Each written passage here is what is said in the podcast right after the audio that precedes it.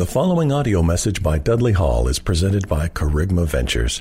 More information is available at www.kerygmaventures.com. Well, Glory, this is Dudley. Good to be back with you again. Hey, uh, great subject this time, and uh, you're going to love it. Before we get into it, though, a couple of things you're also going to love. Upcoming in uh, April 27, 28, 29 is our annual Wild Man Texas for men and young men to come and enjoy being in the outdoors and enjoy being with each other in a wonderful atmosphere of uh, love and camaraderie and silly competition. You don't have to be a great hunter, outdoorsman, athlete, or whatever to win the competition. In fact, the, the guy who won the uh, world's champion pickle spitting contest didn't even consider himself an outdoorsman, but he's a good pickle spitter and we have great great time together, men being men, and spend a, bit, good bit of time talking with each other, telling stories and whatever, and talking about what does it mean to be a man. I wish every young boy at 10 to 15 years old could be there to sit around the fire and listen to real men talk uh, about their stories and about what really matters in life. If, if you have some men that you love, send them to this call the office, go online, and register for the Wild Man. Bring a group, bring a group from your church. I promise you, your men will be different. People are always crying out for, we need better men. We need men to take their role, and we need men to be men and not boys again. Okay, we're doing everything we can, but I need your help in getting people there. So, father, bring your son. Uncle, bring your nephew. Uh, bring your neighbor bring your buddy, bring your brother-in-law. You've been, you know, he's been needing some stuff. Bring your father-in-law. Been praying for him a long time.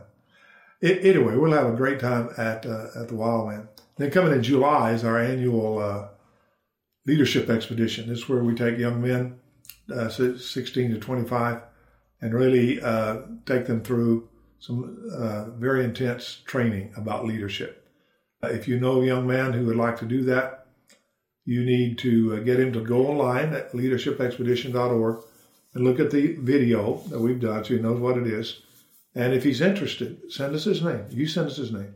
Don't wait for him to do it. You do it. And give us the information, and then we'll send him a registration. We'd love to have him. We have uh, been doing this for 20 years, 20 something years.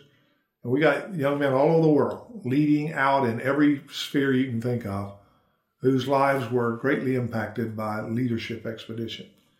Uh, it, it's taking the best of the SEAL training and the best of discipleship, the best of the message of the gospel, mixing together and producing men leaders. Join it. Go online, look at it. Okay. Oh, yeah. I wanted to mention this to you also. Our uh, featured resource is a series I did not too long ago called The Kingdom Invades Culture It's taking the book of Acts and showing how the kingdom message, as unique and, and volatile as it is, had invaded the culture of Israel and then Samaria and then the rest of the earth. And the book of Acts shows us how it does that. And it shows you how you, if you carry that message, can impact your culture. In fact, it's the only way the culture will be impacted. It's wonderful to pray for revival, to expect awakening, but if you're going to see it, God is going to raise up some people who are doing exactly what they did in the book of Acts. Uh, I think every Christian ought to study this, and maybe this will help you, help you and your family. You can get it in video or audio, and uh, or both, and uh, it'll be a blessing to you. Okay, this month I want to talk to you about mm, the good news. I know that's such a surprise to you. So, Dudley, you're really not going to talk to us about the gospel, are you? Well, I think I will, because I think it is it deserves to be mentioned. It deserves to be broadcast. Let me set it up for you this way. You know, I do these uh, some some bit of time before you get them, but uh, last night was the uh, this year's uh, State of the Union address by the president, and so he, he makes a state State of the Union and he describes things, and of course he's telling us the things that were accomplished that you know he he's been a part of and he's been behind and so he's he's spinning things that way which you'd expect him to And then uh, afterward, then the opposing party gets to make their pitch. And so uh, young Joseph Kennedy, uh, one of the Kennedy, Kennedy clan, gets to make the speech for the other side. And from his perspective, you would think these two guys are from two different countries. They're uh, they're not even looking at the same things. They're not even describing the same reality. They're, they're they're not just they're not just a little bit apart. They're seeing opposite things, and so it, it adds into the whole narrative that we are in in our culture today, and that is who who can you believe? What what is the truth? What uh, who who who's telling the truth? Is anybody does anybody tell the truth without spinning it?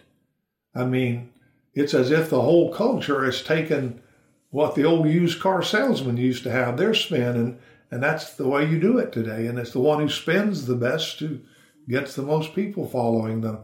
But the one thing you certainly don't want to do if you want people following you is tell them the truth. You tell them a truth, your truth, a, and it's not even true a lot of times. So uh, it's affected the Congress, it's affected the president, it's affected media, it's even affected the pulpit. The pulpit, where truth should always go forth. And yet, so much uh, consumerism has gotten there that even the pulpit is confusing many times, too many times, where people are talking about their perspective of what the Bible's about or what God's about. And so it's, uh, it's a confusing time for us to live. So, in the middle of that, would you like to know someone who tells the truth and truth that you can believe? Well, there, there is that truth. And we're going to look for it. We're going to find it in Isaiah. In fact, why don't you go ahead, if you uh, are in a position where you can turn in the scripture, because I'd like you to see it in your own Bible, uh, you go ahead and start turning toward Isaiah 52. But while you're turning, let me, let me set the stage for you in Isaiah. Isaiah lived in the 7, 740 down to 700 BC.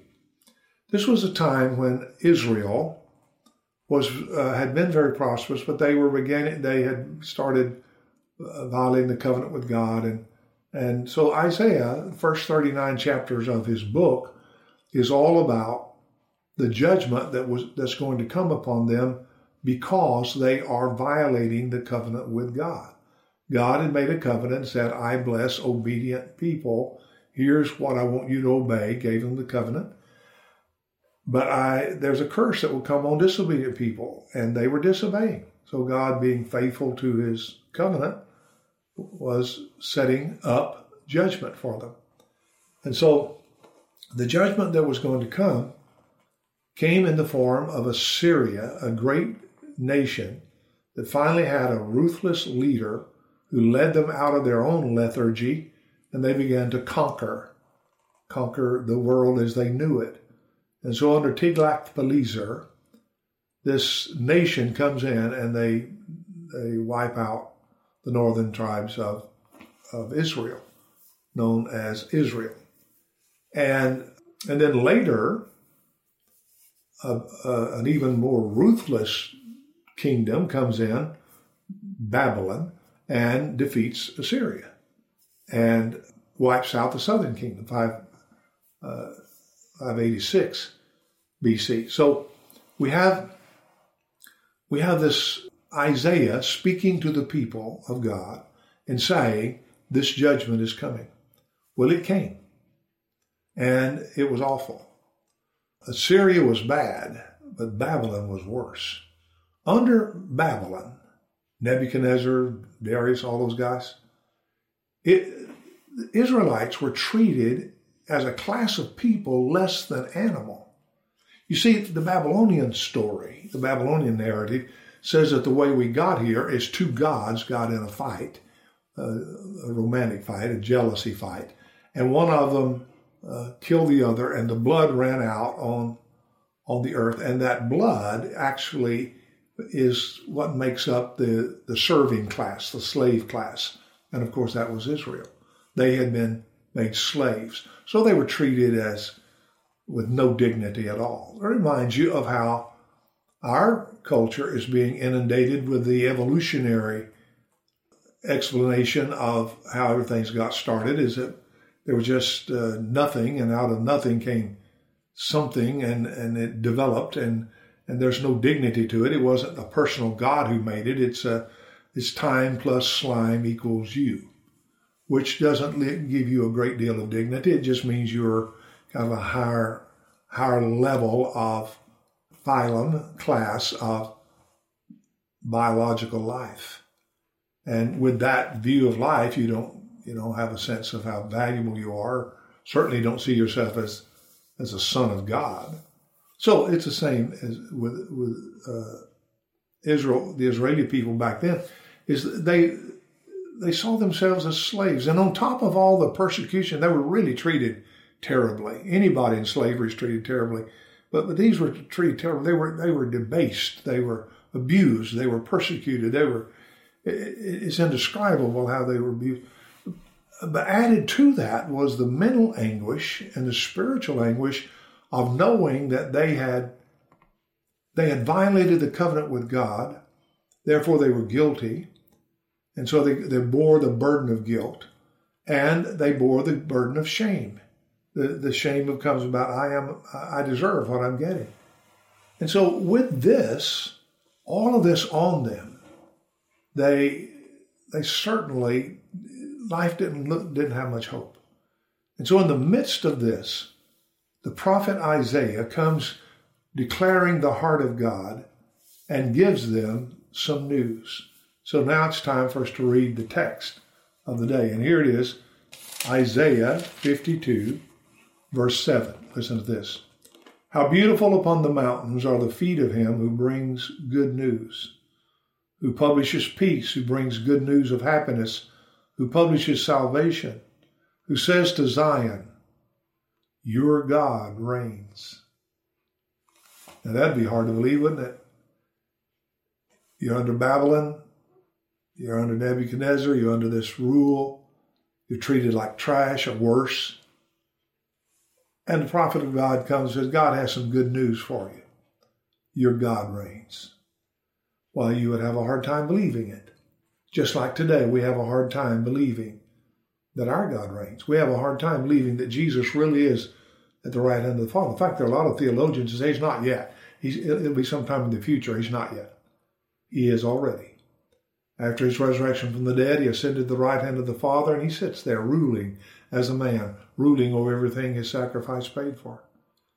But it's a hard time. It's a hard thing to believe when when your life is beset by trouble, when you have shame and guilt, when you have fears, when when people are coming against you, when when your uh, physical surroundings are not comfortable or convenient, when, when you're bankrupt, when you when your body is racked with disease, when your kids are, are not behaving, when your spouse is not acting right. Uh, when all any or all of these things happen, it's hard to look around and say, "Our God reigns." And yet, that's the uh, that was the message God gave to Israel. It's the heart of the gospel. Now, a lot of people would define the gospel in terms of, okay, the gospel's good news because Jesus died so that I could go to heaven. Okay, that's good news uh, Jesus died that my sins could be forgiven, so I could actually kind of enjoy this life while I'm going to heaven. Uh, yeah, that's good news. But if you don't get to the heart of it, you've missed the gospel. And the heart of it is your God, your God reigns. He rules. He rules over everything. To the Israelite, it meant he ruled over Nebuchadnezzar. He rules over Babylon. He rules over time. He rules over history. He rules over nature. He rules over everything. He hasn't changed. But, but you see, God has always wanted to have a people on the earth, and He's wanted to rule on earth through that people. God created Adam, Adam and Eve. He put them in the garden to as kings, His kings. They were to rule over the garden. And as they rule over the garden, they'd have more to rule over. They'd have children, they'd teach them, they'd rule over it. And God's rulers on the earth would be humans. God's always intended for that. And so he still does. And he he did.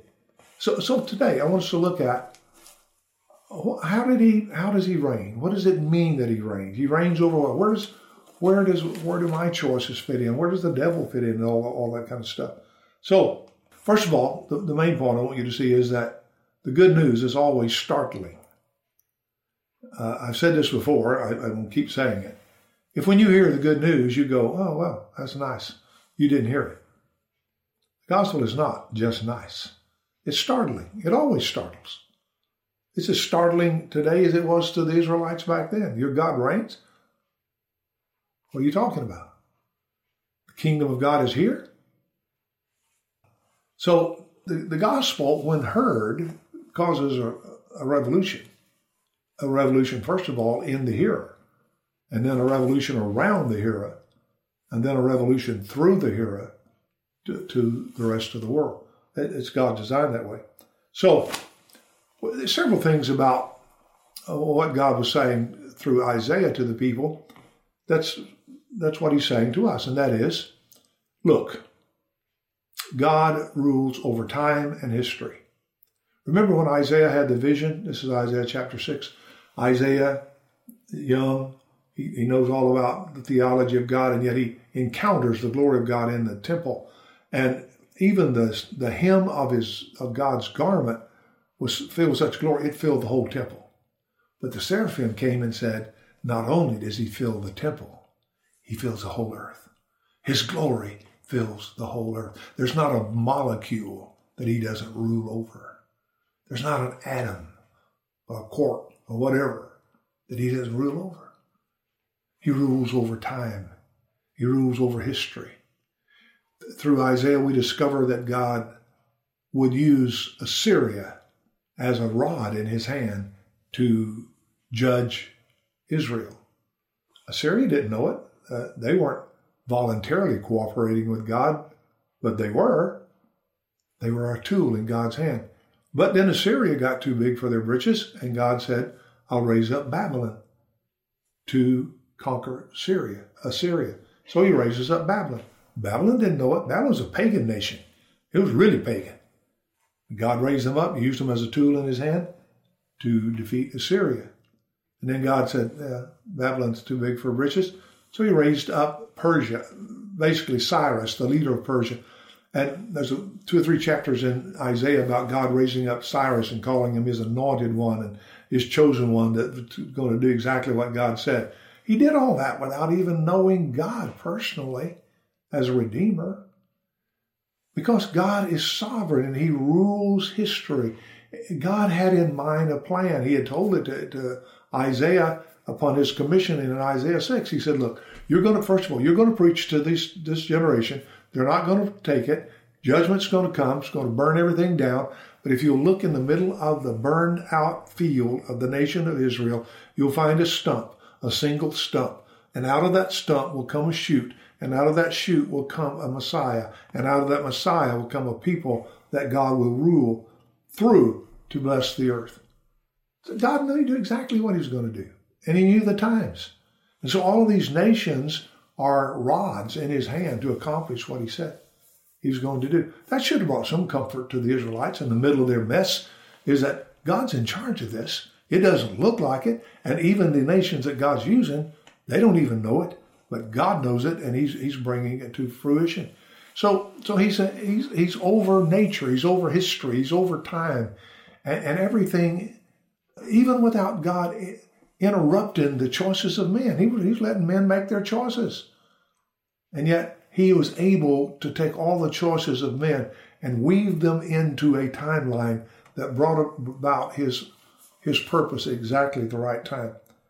The, the main theme of the book of Isaiah, however, is chapters 40 and through 46 is talking about what's going to happen after the judgment when God restores his people, when when God starts preparing for that shoot, that root of David that's coming out of uh, out of the stem of Jesse, that that shoot that, that comes out that produces his people. So he describes the servant.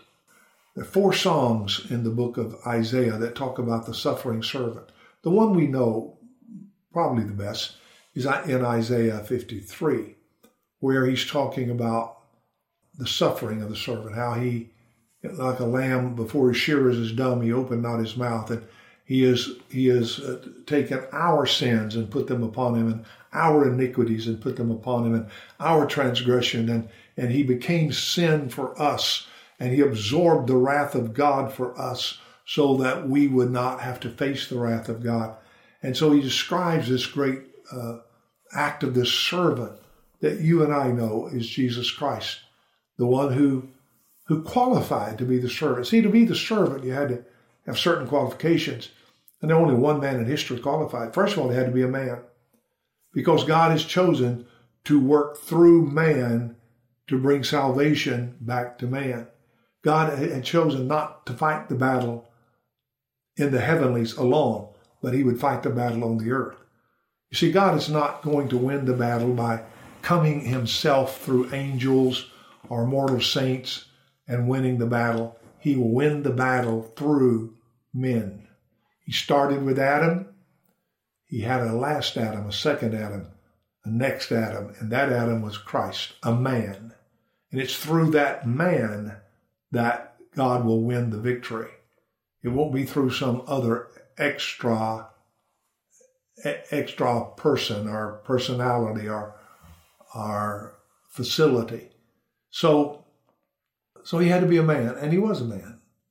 Jesus was as much man as if he had been no God at all, but he was as much God as if he had been no man at all. It's the mystery of, of who Jesus was. But he came as a man.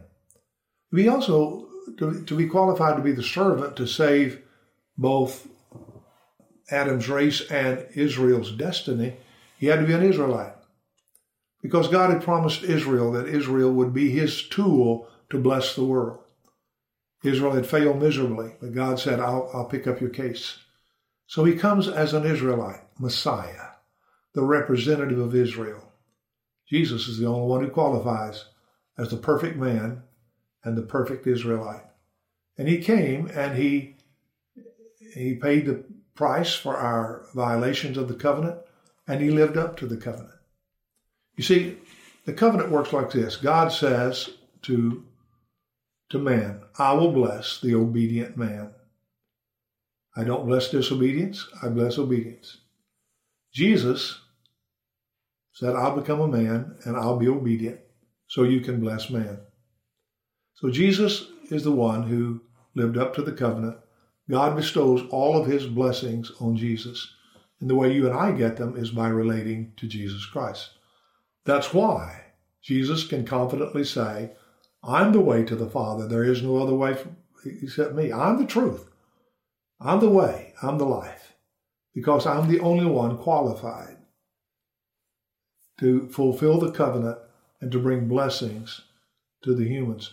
So, so the servant came and he paid the price, and he God vindicated uh, his sacrifice by raising him from the dead.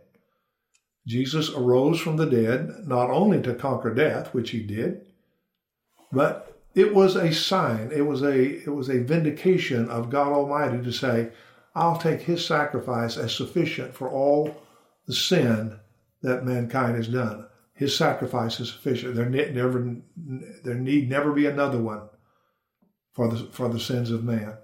That's why there won't be any more sacrifices made, not legitimate sacrifices for the sins of mankind. Doesn't matter how many temples are rebuilt or whatever. God has already accepted the final complete sacrifice. Jesus, the suffering servant, the Messiah, the Son of Man, has already come. And so Jesus, uh, he defeated, let's just go through it. On the cross, he paid for sin and broke the power of sin so that sin as a power, as a personal power, no longer has a right to keep you in prison. I, I know we've all experienced that uh, that that push, that tendency, that uh, I can't I can't stop it thing. God says, well, God through Jesus has broken the power of cancel sin. He also has crucified the flesh, that part of us that wants to live by earning things and and living by rules and laws and getting our own righteousness and demanding our own rights and, and expecting our own rewards, all that's flesh. And, and that's crucified in Christ Jesus. And the law was fulfilled. So sin was dealt a death blow. the law was fulfilled, death was conquered, and Satan was exposed as an accuser of the brethren. He too, just like Assyria and Babylon, whatever, is used by God for God's purposes and can only do what God permits him to do. So we're not living in this world worried about the devil and worried about God. We're just relating to God who reigns, and the devil has to has to fit into what God does. Yes, the devil can attack you, but if the God is using the enemy to tempt you, attack you, test you, whatever, it's for your good, and God still rules over it. Remember what he said to uh, Peter when uh, Peter was full of some self deception. Peter said, I'll never forsake you. It's not in me to do it. I would never forsake you. And Jesus said to him, The devil has asked for permission to sift you like wheat, and I've given him permission. The devil had to ask for permission, still does. So is he still around? Yes. Is he still accusing? Yes. He still condemns? Yeah, if you got somebody foolish enough to listen. He still tempts? Sure. He's still around. Because God has chosen to leave mankind on the earth to win the battles that uh, he, he intends for us to win. He wants to show us that he has won the victory and that when we trust him, we believe him, we access his authority, his power in his name, we actually can win the battles and push darkness back. So, uh, so, so Jesus, the servant did all of that on the cross so that you and I could be free.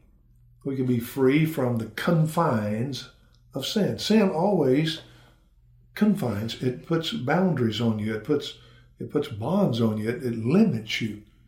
But but salvation frees you. It, it opens everything up to you. Now you're free to to to be what you were created to be. You're human again. You're, you're made human. You're not made in. You're not made to a god. You're made human. It, the devil is the one who offered you godship. God didn't didn't say you were going to be a god. He said you're going to be a human. It's great to be a human when a human is living in the presence of God as God's partner on earth and has inheritance of everything God owns and lives in God's presence and is God's representative on the earth. Why would you want to be a God? You are the king where God has placed you uh, as you live under His under His rule. You know, Paul said on one occasions, you know, I, I, do everything I can to win Jews, to, do, to win Gentiles, to the those under the law. I become as under the law, though I myself am not under the law, but I'm under the law of Christ. What, what he's saying is, yeah, I was freed from the, the, the law of Moses. I was freed from the reward punishment deal, but I'm under the law of Christ now. And the law of Christ sets me free, absolutely free, not to do anything I selfishly want to do, but to do everything I was designed to do. That's a that's a magnificent freedom. So, so the servant did all of that so that we could uh, uh, so that we could be human again, so we could rule again. So okay, so let's go back to the to the gospel. What did Jesus do? He died on the cross. He became sin for us. Sin was taken care of. Satan was exposed. Flesh was crucified law was fulfilled, and he defeated death. And after his, his defeat, he ascended to the right hand of the Father. Now, who's in heaven today? You say Jesus. Yes, he is. Jesus as the man, the man, the second Adam, the last Adam, the one who is fulfilling what God designed Adam to, to be, Adam and Eve to be. So he is ruling. God has won. He has, through man, bought salvation for man so that man, in relationship with God, can be his representatives on the earth. So that's what the kingdom of God looks like on the earth. So, how does it work? Well, Jesus ascended to the right hand of the Father. He sent back his gifts to us, to his people on the earth. We are given the Word of God as explained, illuminated by the Spirit of God. And the way we win our victories is with the sword of the Spirit. We don't fight flesh and blood. We don't fight with tanks and mortar. We don't fight with swords and guns. Not, not, not, spirit, not spiritual battle, not the battle that matters. It's fought with the, the sword of the Spirit, the Word of God. And each person, you, me, all, all of you, God has, has made you a, a sword carrier. You have the Word of God in you, if in fact you've been born of God, because the Scripture says you've been born of imperishable seed, the Word of God. So you've been born by the very voice, the Word of God, and so you're a sword carrier.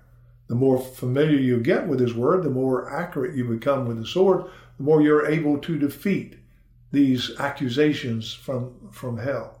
And the, every time you declare the truth of the Word of God, you push back darkness. You push it back in your kids. You push it back in your neighborhood. You push it back in your own life. You push it back in the na- in nation. Anytime the Word of God goes forth, light kicks out the darkness. In the great book of Revelation, that great book of pictures, we see one writing in the early chapters. We see one riding on a, on a white horse, and we see a sword coming out of his mouth. Later on, we find out that that, that the one riding on the right horse, is, his name is the Word of God. And the picture of the sword coming out of his mouth is a picture of the Word of God coming out of the mouth of Christ. Where does it come from today? I mean, where, where does it, where does it, the rubber hit the road? It comes when the Word of Christ goes through your mouth and out into the world. So we are witnesses, we are testifiers, we are proclaimers of the Word, and we are empowered by the Spirit, the same Spirit that raised Jesus from the dead. And so God rules today. He does rule, but He rules through His people. That's what He always intended. He intended to rule through Adam and Eve. He is now ruling through restored human beings who have been forgiven by the death of Christ and empowered by the Spirit of the living God. And so we rule and reign over stuff. So, what, what is it that you feel like is your is your enemy today? Is, is it guilt? Is it shame? Is it fear? Is it depression? Is it confusion? Uh, what is it? Where has the enemy come at you and limited you and put put bonds on you? Where, where do you need freedom? Let me tell you the good news. As much in bondage as you feel, the good news is your God reigns. If your God is Jesus, if He is the one you're come, if Jesus is the one that you have come to trust as the image of the invisible God, your God reigns. It's not the God of secularism. It's not the God of humanism. It's not the God of socialism. It's, it's, it's not the, the God of evolutionism. It is your God, the God that's revealed in the scriptures as Jesus Christ. If you don't understand that, you need to read more of, of, of, the, of the revelation of Jesus Christ. Not just the book of Revelation, but the whole, the New Testament as it, as it shows he was always the center of everything, Old Testament and New Testament. So your God reigns. That's a first step right there. Your God reigns. You see, if you believe God reigns, there's no reason why you can't trust Him to intervene in your life. He has not divorced Himself from you. He has not washed His hands from you. He has not sold you into slavery, never to redeem you again. He's your God. And He wants you to understand something. He has done everything necessary so that He could say, He reigns. And His rule is offered to you. You might remember the story of George Frederick Handel, James Leo Green, in his wonderful little book on Isaiah, which, by the way, the title of his book is God Reigns. Uh, Dr. Green believed that that was the theme of the book of Isaiah, and I cannot disagree with it. He tells the story of George Frederick Handel. He was 60 years old, living in London in the 1700s, George Handel was a composer, writer of music, but he was he had gone through a hard time. He had had a stroke and was partially paralyzed. Later on, he would become blind. At this time, he was broken, bankrupt, dejected, in depression, and even despairing of life. It was a tough time in his life. He was given a package by a friend Charles Jennings. And uh, Jennings was a, Anglican who had written a piece to answer the, the deist of his day, those who were saying that Jesus was not the Son of God. So he went through all of the scriptures and pulled out scriptures that talked about the, the rule of God and the, deity of Christ and the beauty of it. And uh, it was chock full of scriptures. And he gave it to Handel and said, I want you to put music to it. He asked him how long it would take, and he estimated one to two years. But Handel started reading this libretto. And as he read, it began to grip him. And for 24 days, he walked the floor, writing, reading, crying, and often being heard to simply whisper, Hallelujah. Hallelujah. He couldn't stop. Over 24 days, he wrote. At the end of 24 days, he fell exhausted into his bed.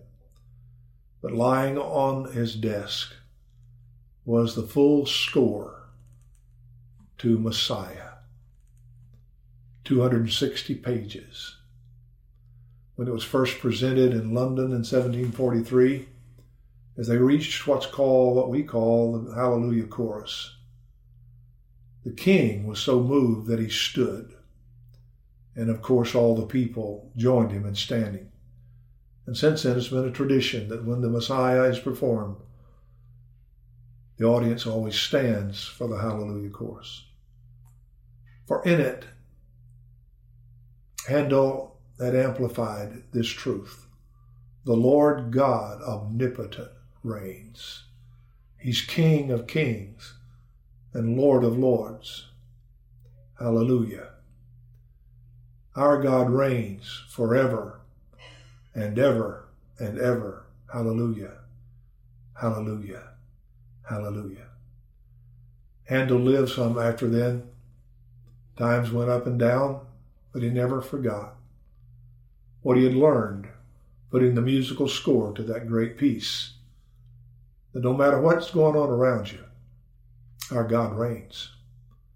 If God really does reign, if you were to believe that the God we're talking about, known as the Lord Jesus Christ, if he rules over time and rules over history and rules over kings and tyrants and everything in this world, including the forces of hell, if he reigns, wouldn't it be foolish not to let him rule in your life?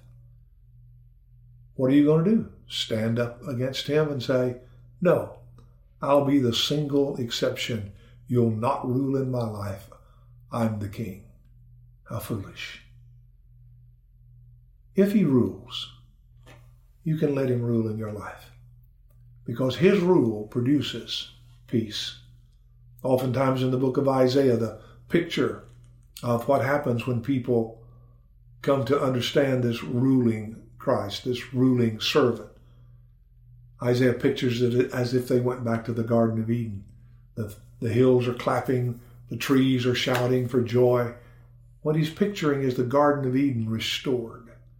And so, what God is wanting to do in our lives, in your life, is restore the Garden of Eden for you so that you can live in peace and in His definition of prosperity, which has very little to do with how much money you have or what the circumstances are around you, has everything to do with your knowing who you are, how valuable you are to Him, and knowing that you are His representative on the earth, that you are in His kingdom as subject to Him.